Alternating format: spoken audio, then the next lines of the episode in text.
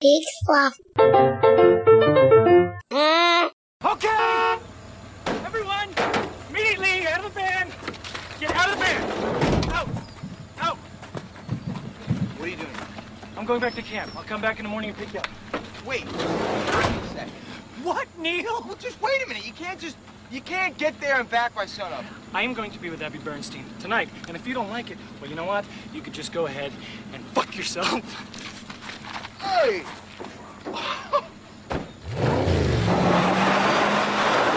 You're making a big mistake, Victor Pulak. A big mistake. Even though we ain't got money, I'm so in love with honey and everything bring a chain of love, yeah. In the morning when I rise, bring it. Oh! Oh, shit! Abby!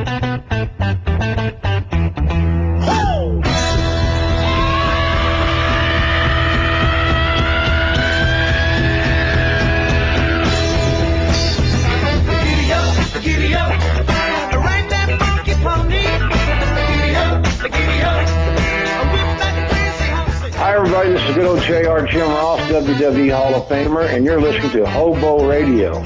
And everything you're about to hear is absolutely fact. And now, the Citizen Kane of podcasters, Joel Murphy and Lars Periwinkle. Hello again. I'm Joel Murphy. This is Hobo Radio, and with me is Lars, right? Yeah, who's this? Yeah, it's uh, it's been a minute, but it's I, I think your name is Lars Periwinkle. It sounds like a made up name, but It does sound like a made up name, but that's me. yeah, what's up, man? Uh, nothing. Yeah, all right. Anywho. that's why we haven't done one of these. all right, well, remember, question everything. no, no, everything's, you know, it's all right, man. How are you? Ah, you know, hanging in there, living the dream. Yeah, you look it. Thank you, thank you, appreciate it. Both in our black t-shirts. Yeah. Oh, shoot. Do we have, do we have improv practice after this? I mean, we do have glasses. We're white guys, and obviously, most people, most white guys who have podcasts, usually do it before their improv practices. That's just true. oh, yeah. Oh, yeah. Well, yeah, you, you got to warm up there. uh, but yeah, man, I've been good. I actually get this. I uh, I did a thing in LA. Molly You and I. do stuff. I know. Molly and I. We got in the car. What? We drove to a location and we did an event That's on- very out of character. at night. At night. Yeah, it was dark outside. Okay. Must have been special. It was. Yeah, it was actually. I think this is like. I want to put an asterisk because I'm going to say is uh, that I think it's the coolest thing that we've done in LA. But I also the, the asterisk is like cool for us because it's still I think objectively kind of nerdy. But Uh-huh. all right, I'm going to lay it on you. So we last week went and saw the middle aged dad jam band, which is a band that features David Wain and Ken Marino. And From, from the state. from the state and their their various friends who are you know most of many of them ringer musicians Uh-huh. uh, and then the show that we saw had special guests that included also from the state joe lo truglio Hell yeah. yeah and uh, included other people that you would recognize uh, like uh, the one guy his name is mather um, what is it Zickel. Yeah, Mather Zickel, Uh-huh. who it was very funny to see him because Molly and I recognized him right away. And he was just walking around, you know, like looking at the crowd. Uh, but he's the guy from Party Down that uh, discovers that Ron has a huge penis Mhm. and, uh, you know, wants to sign him. So, Gotcha. yeah. Gotcha. Which, like, he's delightful, but, uh, but, you know, it's, it's like funny to see him just in a social setting. Yeah, know? yeah, yeah. So But- this is a this is a this is a band formed by buddies of a certain age, and they seem because I've seen them promote themselves on Instagram a little bit. They seem to play um buddies of a certain age sort of songs.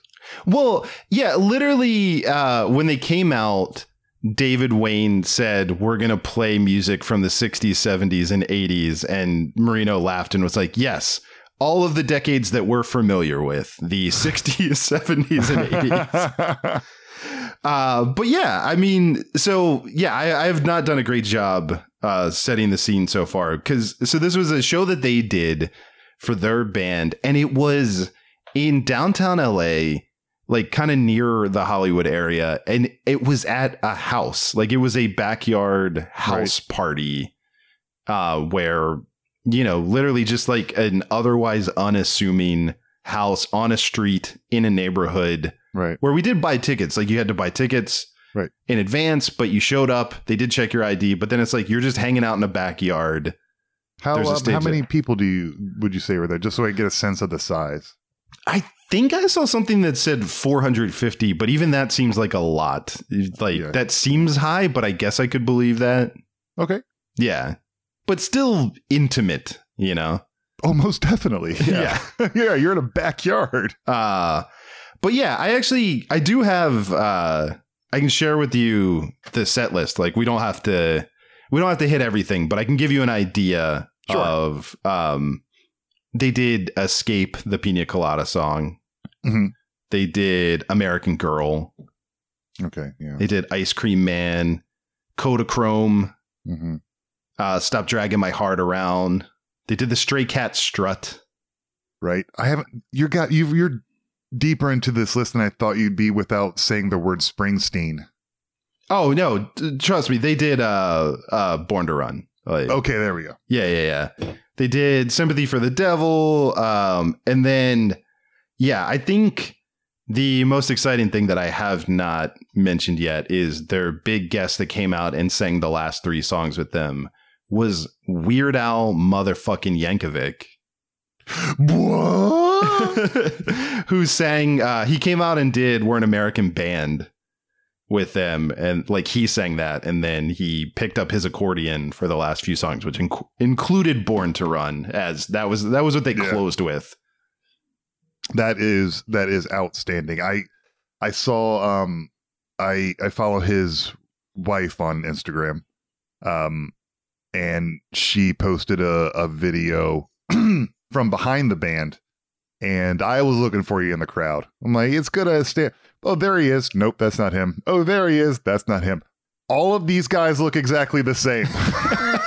well that's i mean that's what's funny about it is like so yeah i mean first of all like when we came in like you said they were checking ids and i actually heard the security guy say right in front of me that he was like i don't even know why i'm checking these no one is close to 21 like i think i think i was oh, on the they were. Che- oh, that's what they were. I thought maybe they were um, uh, checking to make sure you were the ticket holder because it's such a small venue. Like it seems like it'd be easy to just slip in there.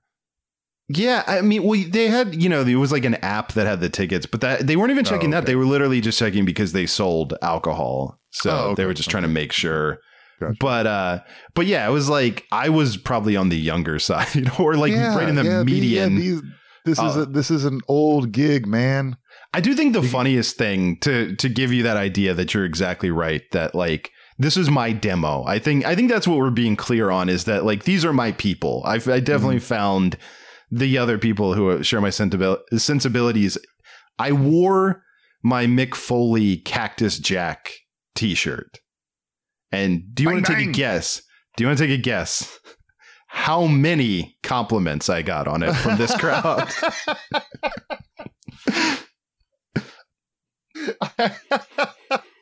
well, you said there were 450 people there. That's really but Do you have it? I mean, do you know the number? Of, yes, of the legit number is Uh-huh. four separate people Four, came up to me to tell me that they liked my shirt. Outstanding. Was this uh the wanted poster? Yeah, it's the the classic Cactus Jack wanted uh you know Mick Foley shirt.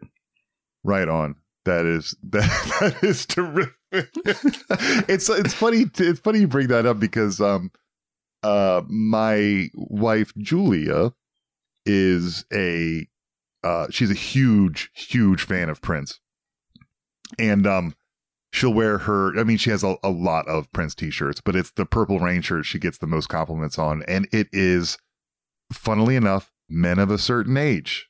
Yeah. uh, close closer to my age than her age. She's uh, you know she's like nine years younger than me, and um, that's who she gets compliments from, and it's it's pretty consistent. And then the other day, I think we walked from here to our local watering hole, and she got two on the way, and then one from a guy playing pool in the bar, which isn't you know a new record, I guess, but it's also like it's always why is it always the guys?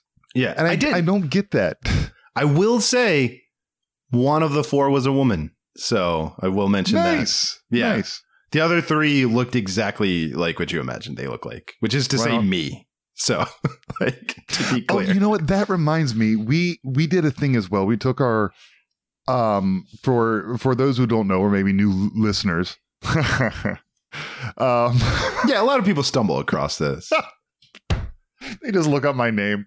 Yeah. Um and um uh for our anniversary every year, uh Julia and I go to Atlantic City. We call it Scumbag Weekend. Um because we love we love going like our you know our first anniversary was in 2021 so we a lot of things weren't open and we weren't we weren't trying to go crazy either but it's like i don't know we got our jabs maybe we can like go someplace chill and um we went to atlantic city because we decided no one will give a fuck what we do here so we'll just do I think that's we'll the do that. motto of Atlantic City. yep If that's So- the thing. It's what happens in Vegas stays in Vegas, but Atlantic City is nobody gives a fuck. no one gives a fuck what you do here Yeah. so every year for our anniversary, we go to Atlantic City and we watch a, an independent um, wrestling pay per view um, as as they're taping it. And so we did that. There was a show. We were in Caesars, and I saw a poster that said um, the Prince Experience. So it was a Prince tribute act. It was for the following day, and I told her about it. I said, "Well, before we before we commit, let's look up how much it is. It was so cheap." like really cheap. Like I think I think it would have been like 60 bucks for both of us to go to this thing. And well, this was, you know, the day we got there and the show was happening the next day. I said, let's just let's just think about it. You know, we, you know, we don't have to commit to it now because we don't want to commit to this is our dirtbag weekend. We're not gonna have a schedule. Yeah. Dirtbags don't have schedules. Don't have schedules, man. We're punk rock. Yeah. So um we were walking over we didn't stay in Caesars. So we're walking to Caesars the next day, walk into the casino, and it's like, eh, it starts in like it starts in like an hour. So if we're gonna do it, we we need to like we need to decide soon. Let's go play some games for like 20, 25 minutes or whatever. And then see how we feel. We I say that I'm not I this is the order of events. I'm not exaggerating. I say that we walk down four steps onto the casino floor and this woman says, "Excuse me, excuse me, excuse me," and stops us from walking and she goes, she puts two tickets in front of Julia and says, "Do you want to go to this show because we have these tickets and we can't go. It starts in like an hour." Amazing. Isn't it? Isn't it? Isn't Yeah. it? That's dirtbag magic. So dirtbag magic. She saw us and she knew. She knew. and so we go to we go to the show and um it was a great great show. Um if you see it tours, it's called the Prince Experience. It um I I I think they're from Wisconsin. Yeah, they're from um uh Green Bay, Wisconsin. and uh um it was a fantastic show, but it was like you know, a theater size uh, um, uh, a venue and it was all um it was all middle-aged women and Julia Mm-hmm. screaming the lyrics to every Prince song and and dancing incessantly. It was a great time. Amazing. No, that you sounds lived great. until you until you heard um 600 women sing in unison masturbating with a magazine. It's wonderful. Just a wonderful thing. but by the way, I, you you reminded me of something th- that I wanted to mention. Like when you talked about uh, Weird Al's wife with the photo of like, I just want to mention this as for the setup of the the middle aged uh, dad jam band thing. Was that so? They had the stage, and then they had very much like a makeshift wall kind of built or like like this little area that that was again this is in a backyard. This is just a regular home backyard but where everyone was kind of congregating that was going to go on stage but one there were too many of them because like the little area that was that's like literally built just to be a screen to kind of give them some kind of protection from us like from mm-hmm. the people who are coming in. So they're kind of hiding back there and they can just walk on stage which i'm sure is where she was standing when she was taking the photos but it wasn't big enough to fit everyone and so they were kind of spilling out and you could see people but i also just want to mention that to say that while that's kind of where everyone was ken marino just walking through the crowd just saying hi to everybody. He immediately when we walked up when we were waiting in line, the first thing I saw the second we stood in line was Ken Marino popping out to the front lawn, and he said Oh, hi to great. us, just wandering around. Like he could not be kept. standing. Yeah, he. I saw like I got up later to use the bathroom, and he saw him again, just just like making his rounds. Like he was very accessible to anyone. Oh, and the other thing to mention too is that so th- Molly and I were up pretty close to the front of the stage, like when the show started. And at one point, Marino's like, "Hey, does anyone like Wet Hot American Summer?" Has a signed DVD that's signed by him, David Wain, and Joe Lo Truglio. And he's like, "I'm gonna randomly pick someone." Looks right at Molly. And is like, "You here?" So she she also walked away with a Oh, that's great. signed Blu-ray of uh, Wet Hot American Summer, which we then a Blu-ray of Wet Hot American Summer. I look, I'm convinced that David Wain has a trunk full of them that he drives around with. But we did. We watched it the next day just to be like, yeah, let's rewatch this. Like, perfect. Sure. Yeah. Let's watch a Blu-ray. Yeah. I- hey, I still look, as long as my uh my PlayStation can play it, like we're good. Hell yeah. Hell yeah. Yeah. Now, I, d- I, you, you know, look behind the curtain. You had told me about this. You posted about this. I told you that that it was fucking cool. That's awesome. I didn't ask. Now I'm gonna ask. Did you meet him? Oh, dude. So I didn't. And uh, let me like, so we left when it ended, and they they kind of said they were like, you know, everybody hang out, you know, like, you know. But I also like, I had to be up early the next day, and I just like had that of I was like, he didn't like as as like social as he, he left, right? Like, because it was like that calculation of do you try to stay after the music ends on the chance that you might again with 450 other people or do you just call it a day? Because he i will say i don't know where weird al came from. I mean like is as much unless he was play he's responsible. So he probably was behind that partition early like the whole time. No, no, pr- probably, and that was a good call. I'm sure. I'm sure he, if he stayed, it was very briefly, and he wasn't making his way through a crowd of any Right. kind. That's Right. Just, that's just not, not his jam. Which is Um, it is funny too because it's like you know I mean not to sound either jaded or, or cool but it's like you know I I've lived a blessed life in that like I've let, I've gotten to meet and interact with a lot of cool people including Ken Marino that night you know um, Yeah. but like Weird Al is definitely on a, a very short list of people that you know would mean a lot to me to get to meet because I don't know he's just been ubiquitously great my entire life oh, yeah. but but also just like yeah I I you know I uh, like he had to have a back exit or something I'm like like it's yeah, and I, he, he's not. He doesn't seem to be antisocial. I think he knows he knows what he means to people, and he knows what a big celebrity he is. And I don't think he wants to put himself in positions where he might not like.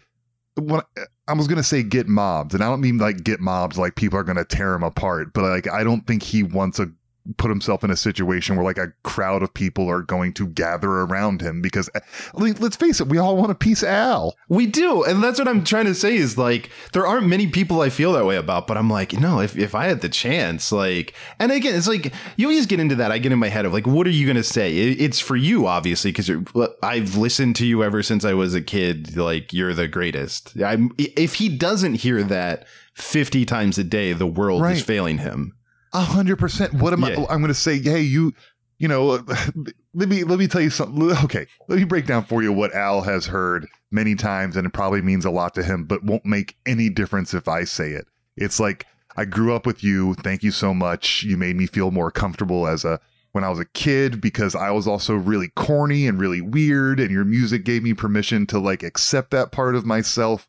And I followed you my whole life, and you still bring me a lot of joy. Thank you.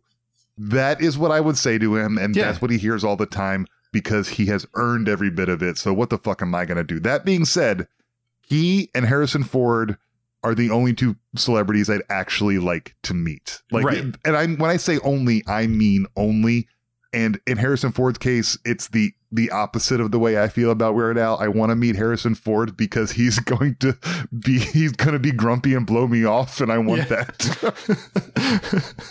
I just want to let you know that, you know, I was a nerdy kid and Star Wars and Indiana Jones, they made me feel less alone and loved and and you meant the world to me as an action star. I don't care.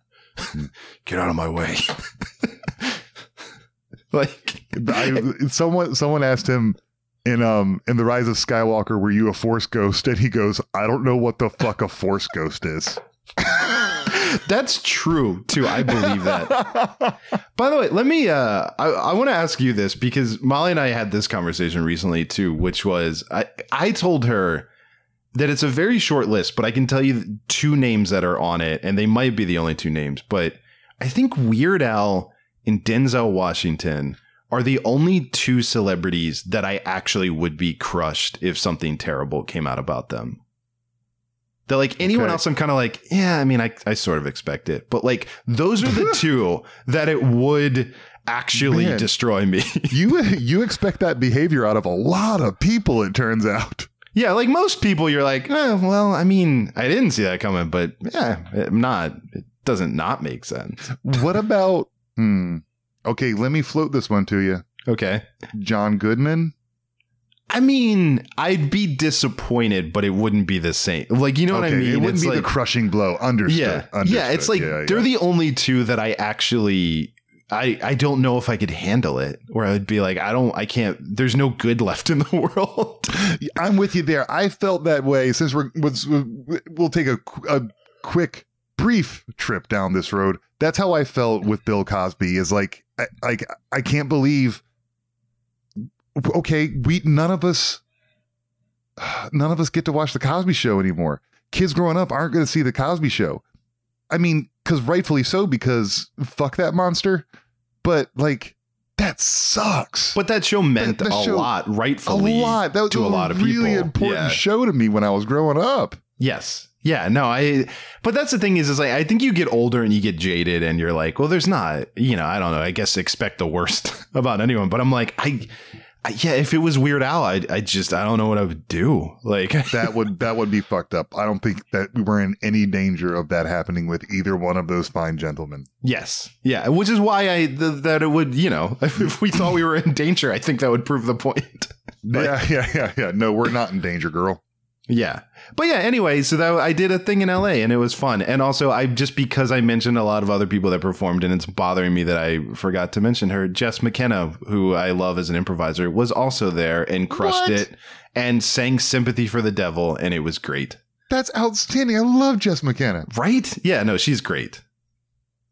Listen, y'all, if you don't listen to like po- comedy podcasts or follow improv or sketch comedy or anything like that, that's that's fine. Also, I don't know why you listen to this show.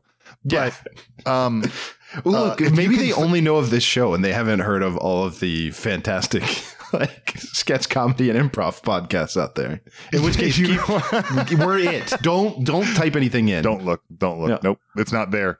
Um, if you can find this audio somewhere, treat yourself. Jess McKenna um, uh, plays a national park ranger on Comedy Yes. Bang Bang every once Yes. in a while. And when I tell you it's a fucking gem, it is a gem. She It- is so quick and smart with It- all of her characters. That one in particular kills me every goddamn time. Well, it's it's the hyper specificity of that character. It really is. How do you know about all these goddamn national parks, Jess McKenna? Yeah, it's just like which I always think are the characters that end up amusing me the most on Comedy Bang Bang are the ones that have a really specific niche base of knowledge that they can Uh-huh. drop. National parks, bobbleheads. The, these are these are funny things. Um, le- best left in the hands of people that are funnier than than you and I. IKEA products that have hair in them. Yeah. Blow- blowing bubbles with soup. Oh man. All right. Well, that was the fun part of our show. Look, Now- I'm gonna I'm gonna tell you. Like, first of all, it's awesome that y'all think this thing was way cooler than you guys getting married, which also happened in Los Angeles. in a backyard. Um, it was in- in not terribly backyard. dissimilar. Yeah. That's right. Yeah, yeah, yeah. I was I was there. There were fewer than 450 people. There were 440 people at our wedding. There were there were 10. I think. you, you told you told me and Andy you can't stand next to me at the altar because then no one will be watching in the seats. yes. Yeah, we had this we were like literally when we first were thinking about it, we were going to have like you were both going to be like my groomsmen, but then we didn't have a wedding party because there were legit less than 20 people at our wedding. I don't know the exact number, but it was great. I want to say it was probably this you know, I won't say probably definitely the second best wedding I've ever ever been to. It was small. I I was made to drink delicious vodka until I was drunk and the food was gorgeous. yeah. Yeah, well thank you. And I uh, you manufactured a global pandemic so that I missed your wedding. So I think that that yeah, that's what it because you were coming to that wedding. that was the only one that was smaller. How pissed were you when that happened after you told me you weren't coming to the wedding? hey, look, I can rewrite history however I want. I could never have gone anyway. oh yeah, they they do that now. Get it out of those books. Get it out of the books. um, but also, as far as like picking shit to do in LA, I mean that was an incredibly wise decision. So well done, y'all. But it also spoiled me because now what's going to compare to that?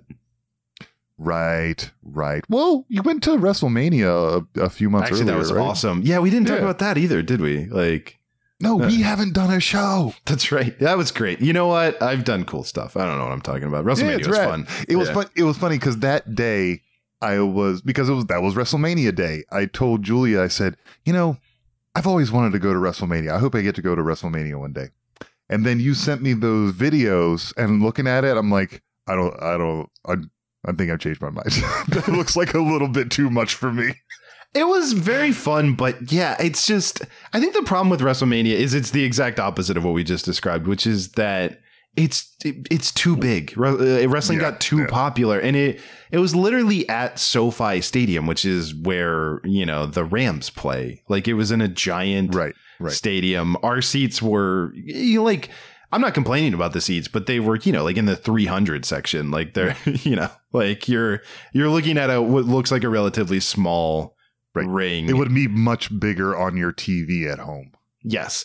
And I mean, that is where you get into a thing that legit happened where in the seats we were in, you kind of have to rely on the in screen Jumbotron to know what's happening uh, for specific things. Like you can, in general, I tried to watch the ring itself as much as possible because I was like, I don't want to just stare at the, but like, if someone's got a submission hold on or someone's doing something close up or like the entrances or there's like various things that it like really helped to look at the TV screen but there were a few times where it went out for whatever reason and legit the crowd booed when the the jumbotron screen flickered or went off you know TV's fucked up. TV's fucked up.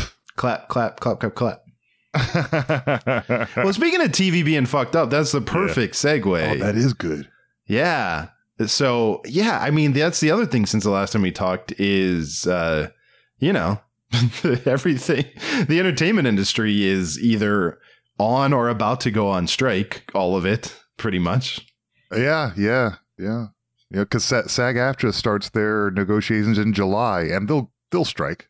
Yeah, and they won't have resolved the writer strike by then. And then the no, directors not. the directors are not far behind too. So Yep. No, I mean, we- shit. we're looking at a legit and it is one of those things where it's like you know it's a bummer but it's i think i wanted to talk about it maybe that from this perspective is like because i think you and i both agree and probably our, our listeners are apt to agree that like in general it's we're on this side to, to be clear Uh, to be unequivocal, I am on the side of the writers, on the side of the actors, on the side of the directors. Give them everything they want. They're all uh, amazing people who make TV, and I love them. So Mhm. give them whatever they want. Do do I think more money should go to the the you know people running companies or their investors than the people who actually make the stuff? No, give the people who make the stuff money. The two percent, the two 100%. of total profits that writers are asking for. That's, what- that's what I'm saying. And they did. Now, look, I'm going to level with you. I am not on the side of the writers. Um, unions are um, communist, and I can't support that kind of bullshit in this country. But I will say that when someone did the math, they came up with uh, just under 2% of profit alone would give the Writers Guild of America what they're asking for. Look, if you think that's bullshit, cool. Let's more than double it and say it's it's 5%. Let's double that again and say it's just under 10% of their profits still acceptable. Right. Still 100% acceptable and doable. So any way you slice it, they're um, they're being they're being very greedy. There was I think they won't come out and say it.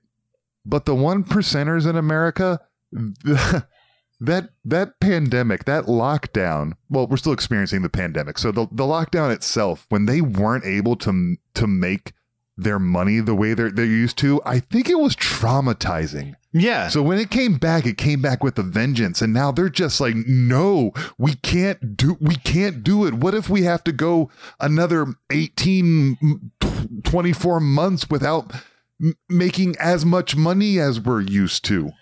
I need to grind bones for my soup.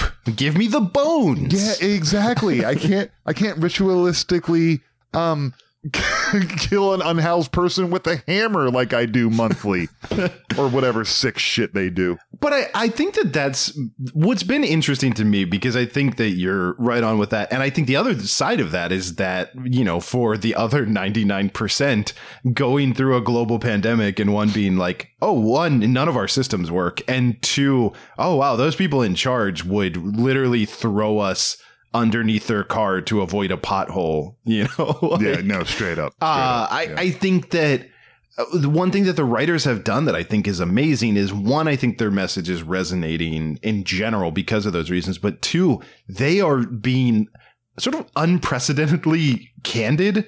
Where, uh, you know, if you go on social media where they're like, this is exactly what we asked for, and this is exactly what they countered with. And about half of these are no counter. like, yeah. where was it? Because I literally saw that the day the strike happened, where the you know the was AMPTP. I think those are the right letters. Whatever the collection of A's and P's and other letters that uh, Uh-huh.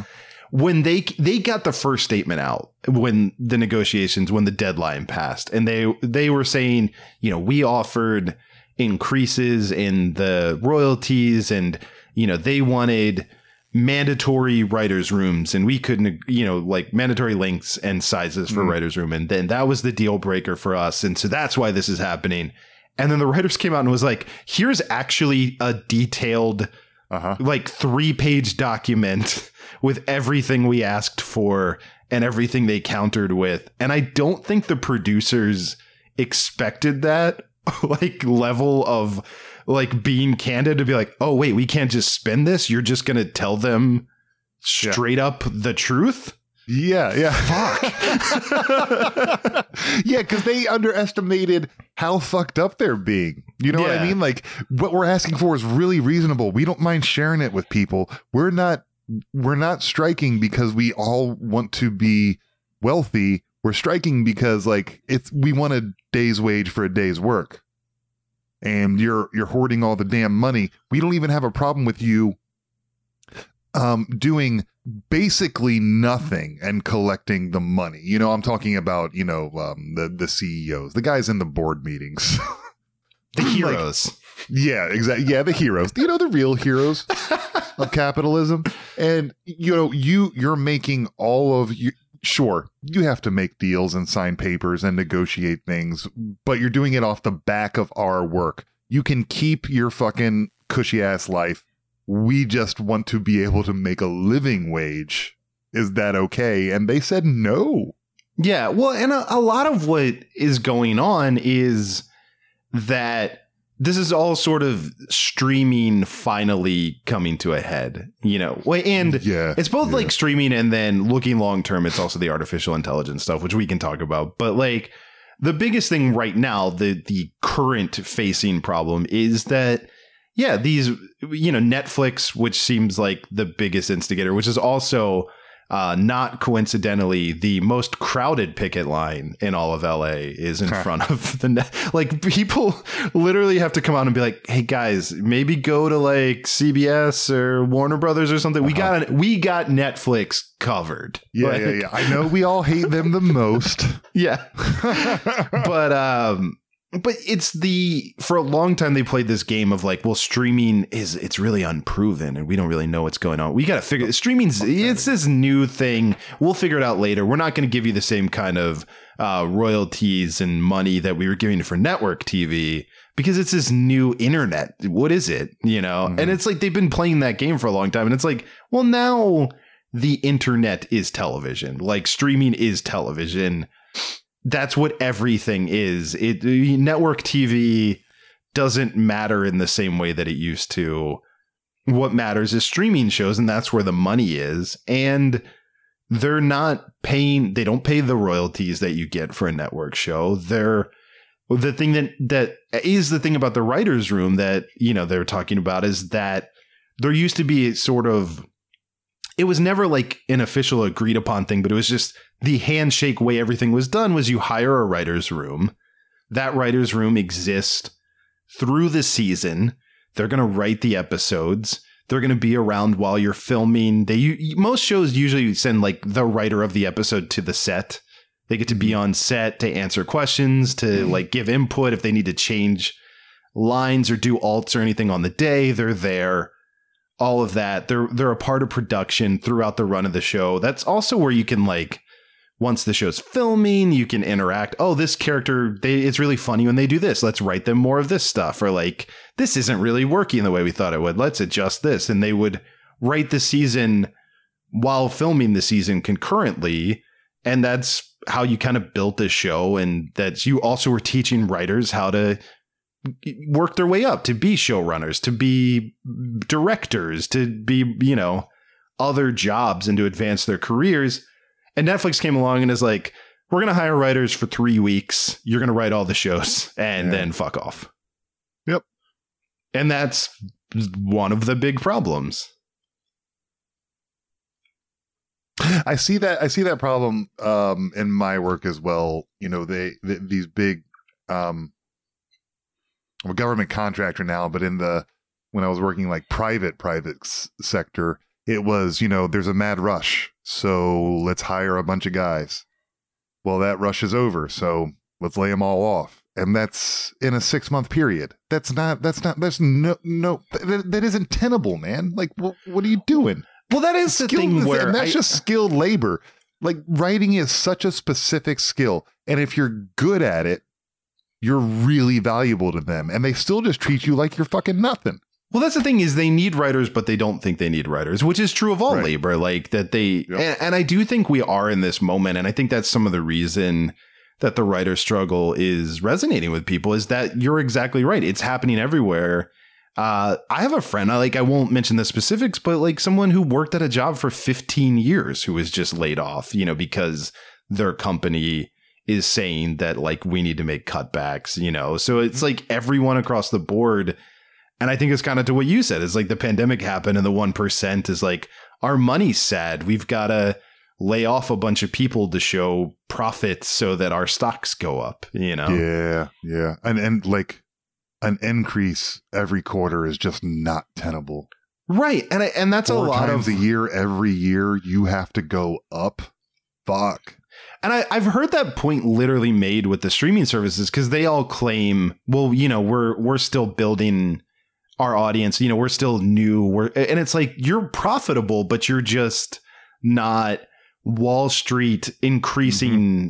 you know, your income every month profitable. And in fact, like Netflix seems to be at a saturation point where they're actually losing subscribers versus adding subscribers because they probably I mean, I think there's other reasons that Netflix has maybe lost people, but in general, I think everyone who's going to subscribe to Netflix has probably subscribed to Netflix. Like you did it.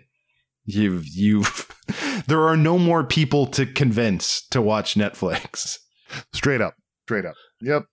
Yep. It's there. It's just not there enough. Uh, But but remember, you're forgetting something fundamental here, Murphy, is that people just don't want to work anymore. Oh, right, avocado toast house. You know. yeah, yeah, coffee. You buying it every day. People just don't want to work anymore. It's true. For- that is true. That was that was a story for like five months, and then and then six months later, massive layoffs. But Right. no one wants to work anymore.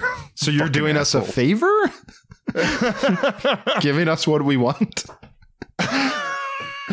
yeah, I mean, I don't know. I, I do think we're at an interesting, interesting, dark, apocalyptic, uh, whatever you, whatever, pick your adjective, uh, inflection point though in Uh-huh. in this whole, like, you know, society that we live in, where, yeah, I don't know where it all heads, but I, I don't you know, I don't know either. This is a mystery to me. It it all you always think it's going to head towards a collapse, but that keeps other than economically, that hasn't happened a bunch of times that I we thought it was going to happen. So let, let's see what let's see. yeah. Let's see what like if you don't have SAG AFTRA and you don't have the Writers Guild of America, let's see how you do. Well, that's the thing. I think the networks will bluster and will hold out for as long as possible because right now there is TV. But the real thing, if you're really beholden to Wall Street and your investors and profit growth, what happens when you run out of all your scripted shows? Because that's when Well, I you're mean, in I mean, trouble. have you looked at the um the mid season slash fall schedule? It's all reality, and it's all not good. And it, they even know it's not good. It's like F Boy Island, you know. Well, and they- they're like, let's kick up, let's kick up the notch on uh, instead of. An hour of Celebrity Family Feud in prime time. We're going to do two hours of Celebrity Family Feud in, in prime time. Which again is it sounds, you know, like a good hey, we'll show the writers, but like it's not gonna work. People No, it won't work. accept that.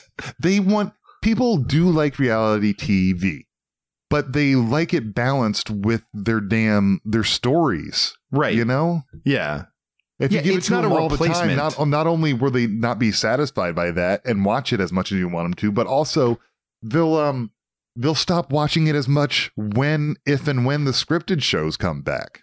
And I would also just say, I don't know, hypothetically, if someone ran networks or, or you like a company that owned various networks that were in, in control of network television or in control of reality television say they Uh-huh. they owned a series of channels that uh, all they had was reality tv and that person somehow i don't know acquired a prestige brand that uh, made quality movies for over 100 years and also a cable network that was known for Emmy award winning dramas. And they Uh-huh. acquired them, the reality show guy, that probably that guy might not be qualified to really understand how valuable the things that he acquired were and maybe wouldn't understand that in people's eyes it's probably more valuable than the side of the company that you came from and own and that people probably rather would have the scripted things than your i don't know shows about sharks or home renovations these are again hypotheticals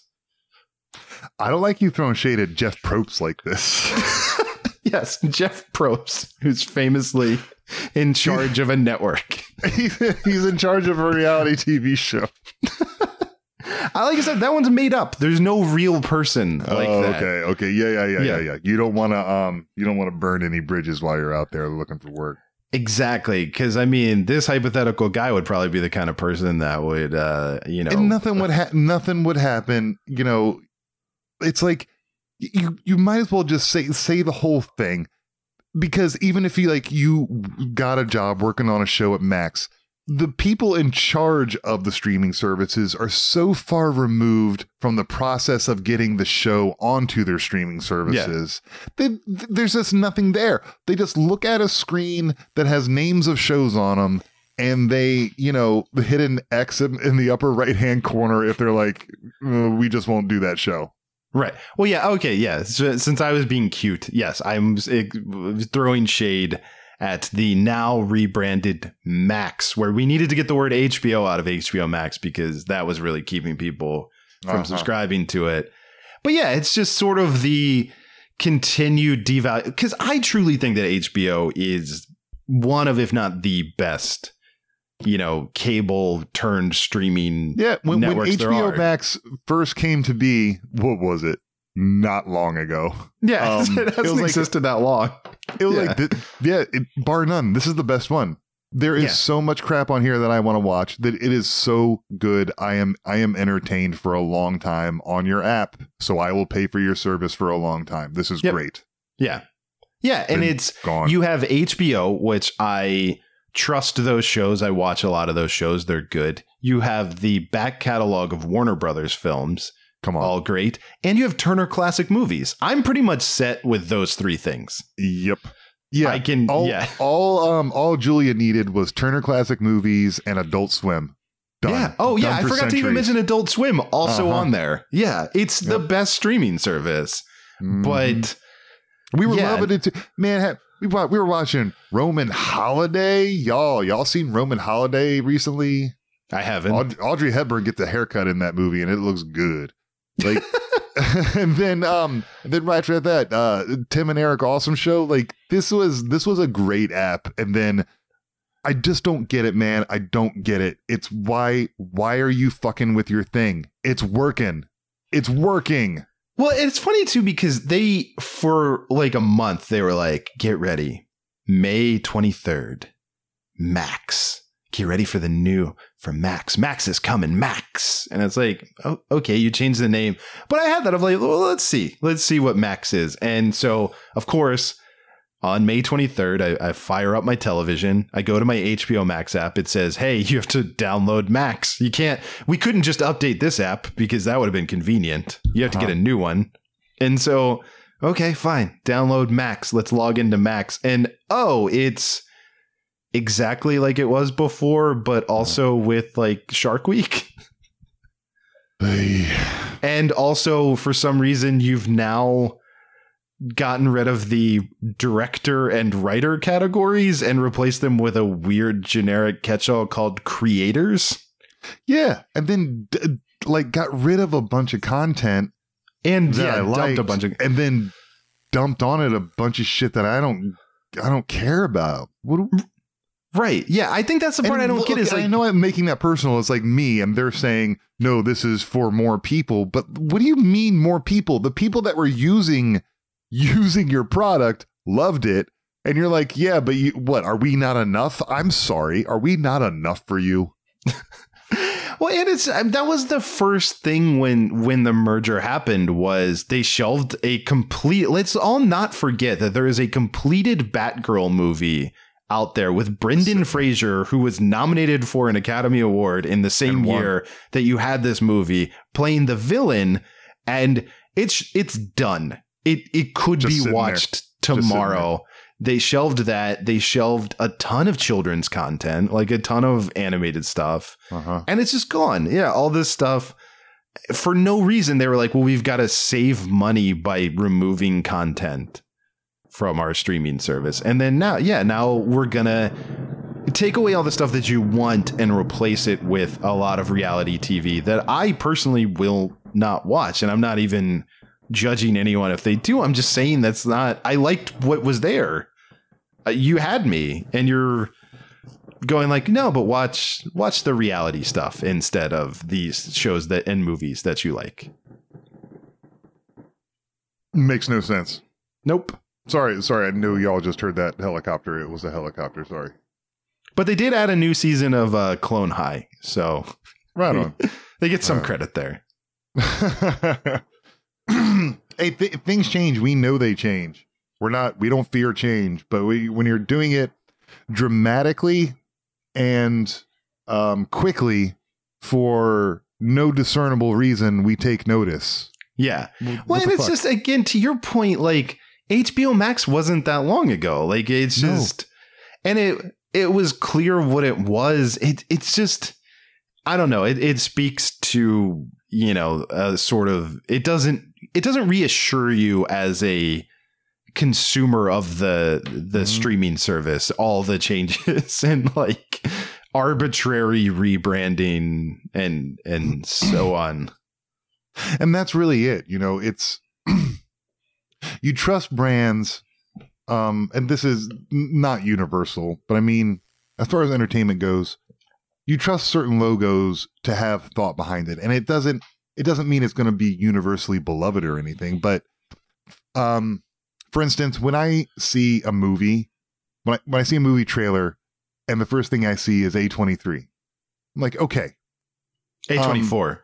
a24 yeah. Oh, if yeah, I see A23 is what I'm it- is what it used to be. That's when I Yeah. started liking it. It's A24 now that is popular.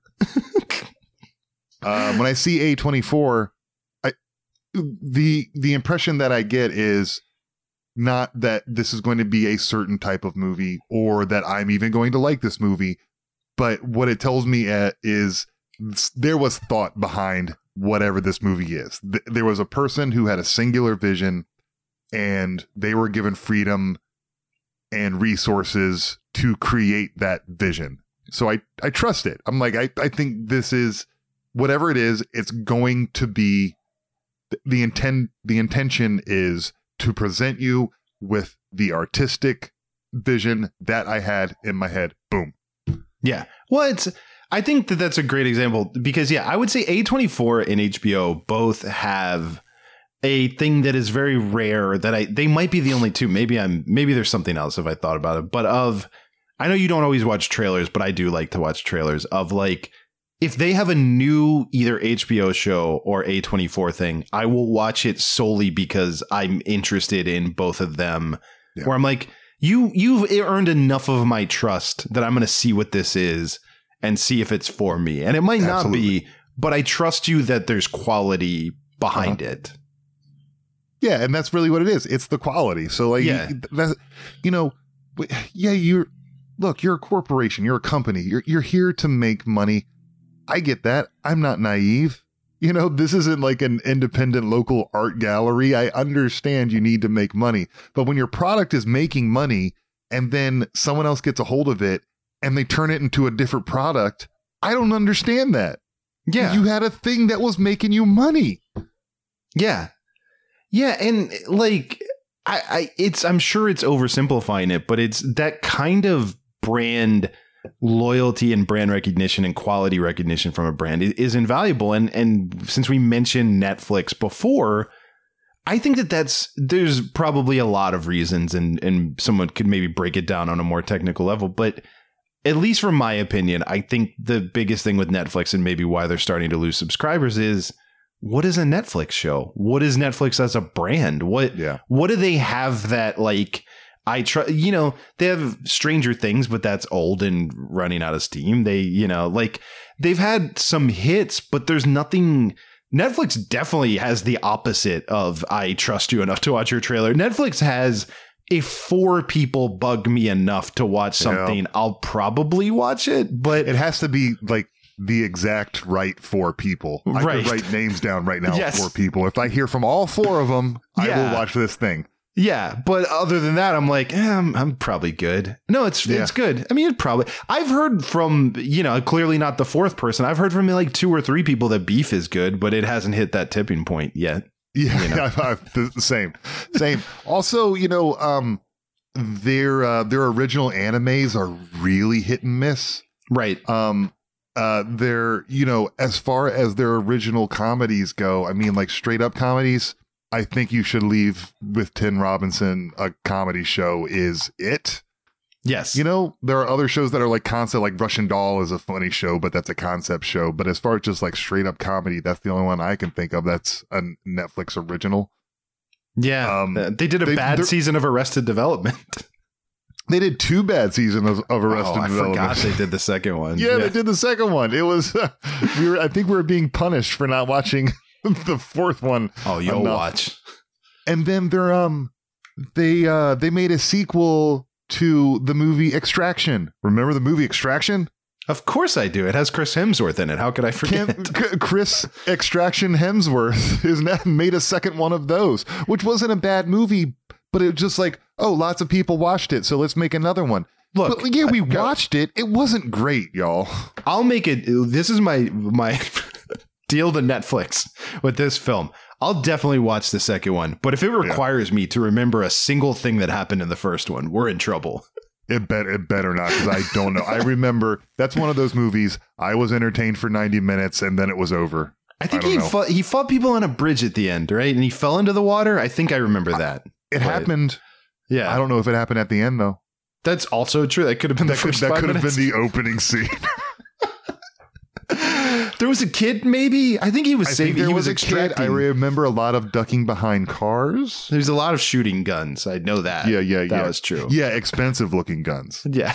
I think that's the biggest problem with all Netflix shows, like in movies too, but like the shows as well, because they dump them all in a weekend that it's like by the time the next season of a Netflix thing rolls around, it's like, what was that? What was that about? What happened? Yeah.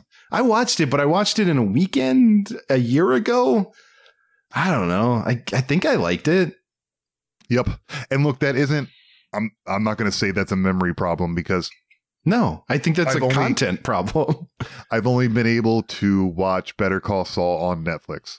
So between the penultimate season and the last season was about a year and a half.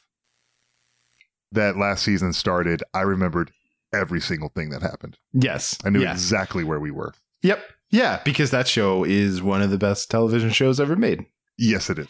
Yeah, it's great. Uh, but yeah, I, I, I guess you know we're running out of time, so I, I, I guess to have like an optimistic ending to this, I do think since I briefly mentioned AI, that I've kind of had this epiphany where I know people are concerned about AI, and I think it's an important concern, and I definitely think it's something that writers need to be fighting for right now, and actors probably more than writers need to be fighting for. Of like, if they can replace you, because to, it already happens more. Like they, we got a young Luke Skywalker in the Mandalorian already, so like that technology's at the door. I think the writing one.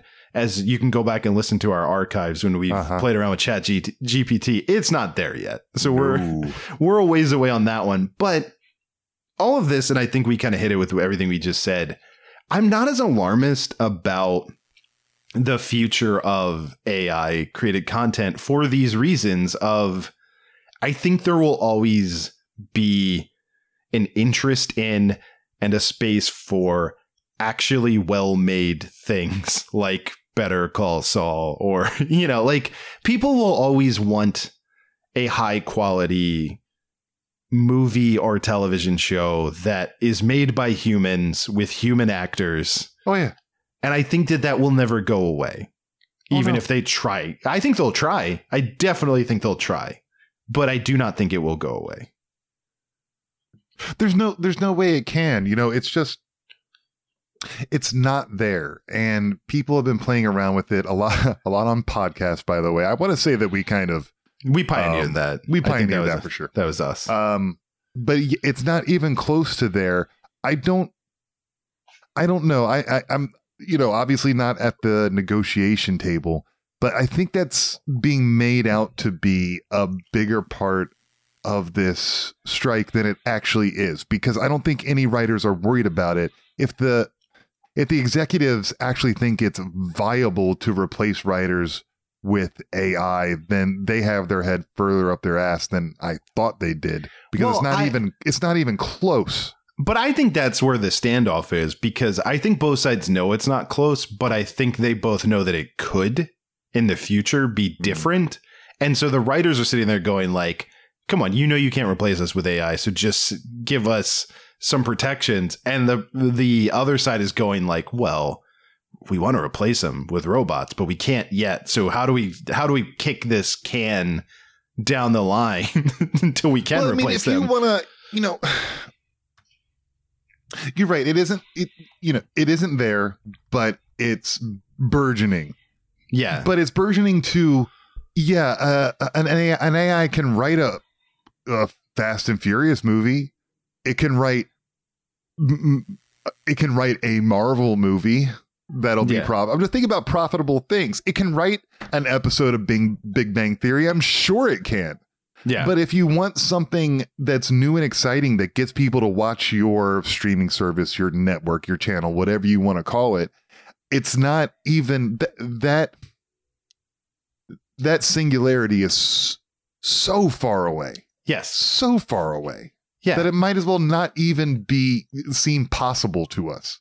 Yeah. I also I think I always end up thinking of uh the first Matrix when Smith is explaining to Morpheus that you know, we the original version of the Matrix was a utopia and that we actually you know humans we gave you everything that you wanted but all the human did were you just tried to wake up the whole time. You didn't accept Right. it. That i tend to believe that even if ai got so good at we can make the exact movie that you want. We've looked at your viewing history. We know every movie that you love. Mhm. we made a movie that is the exact movie that you lars periwinkle will love that you'd watch it and go like eh, that's all right. That it's just like we're weird and stubborn and unpredictable. Yeah, like yeah, yeah. I'd be like, man, porn's got a lot of dudes in it. Which also, that's what they never talk about. Let's be real. When we talk about the future of AI, if it's not 100% exclusively used for porn, like, yeah, come yeah, on. it's co- it's cocks and titties, y'all. That's Yeah, that's exactly what all AI it is. is. moving It's like- I love you, Lars. Your penis is not weird. Like, that's the future of, of AI. oh, what a dream to hear those words just once.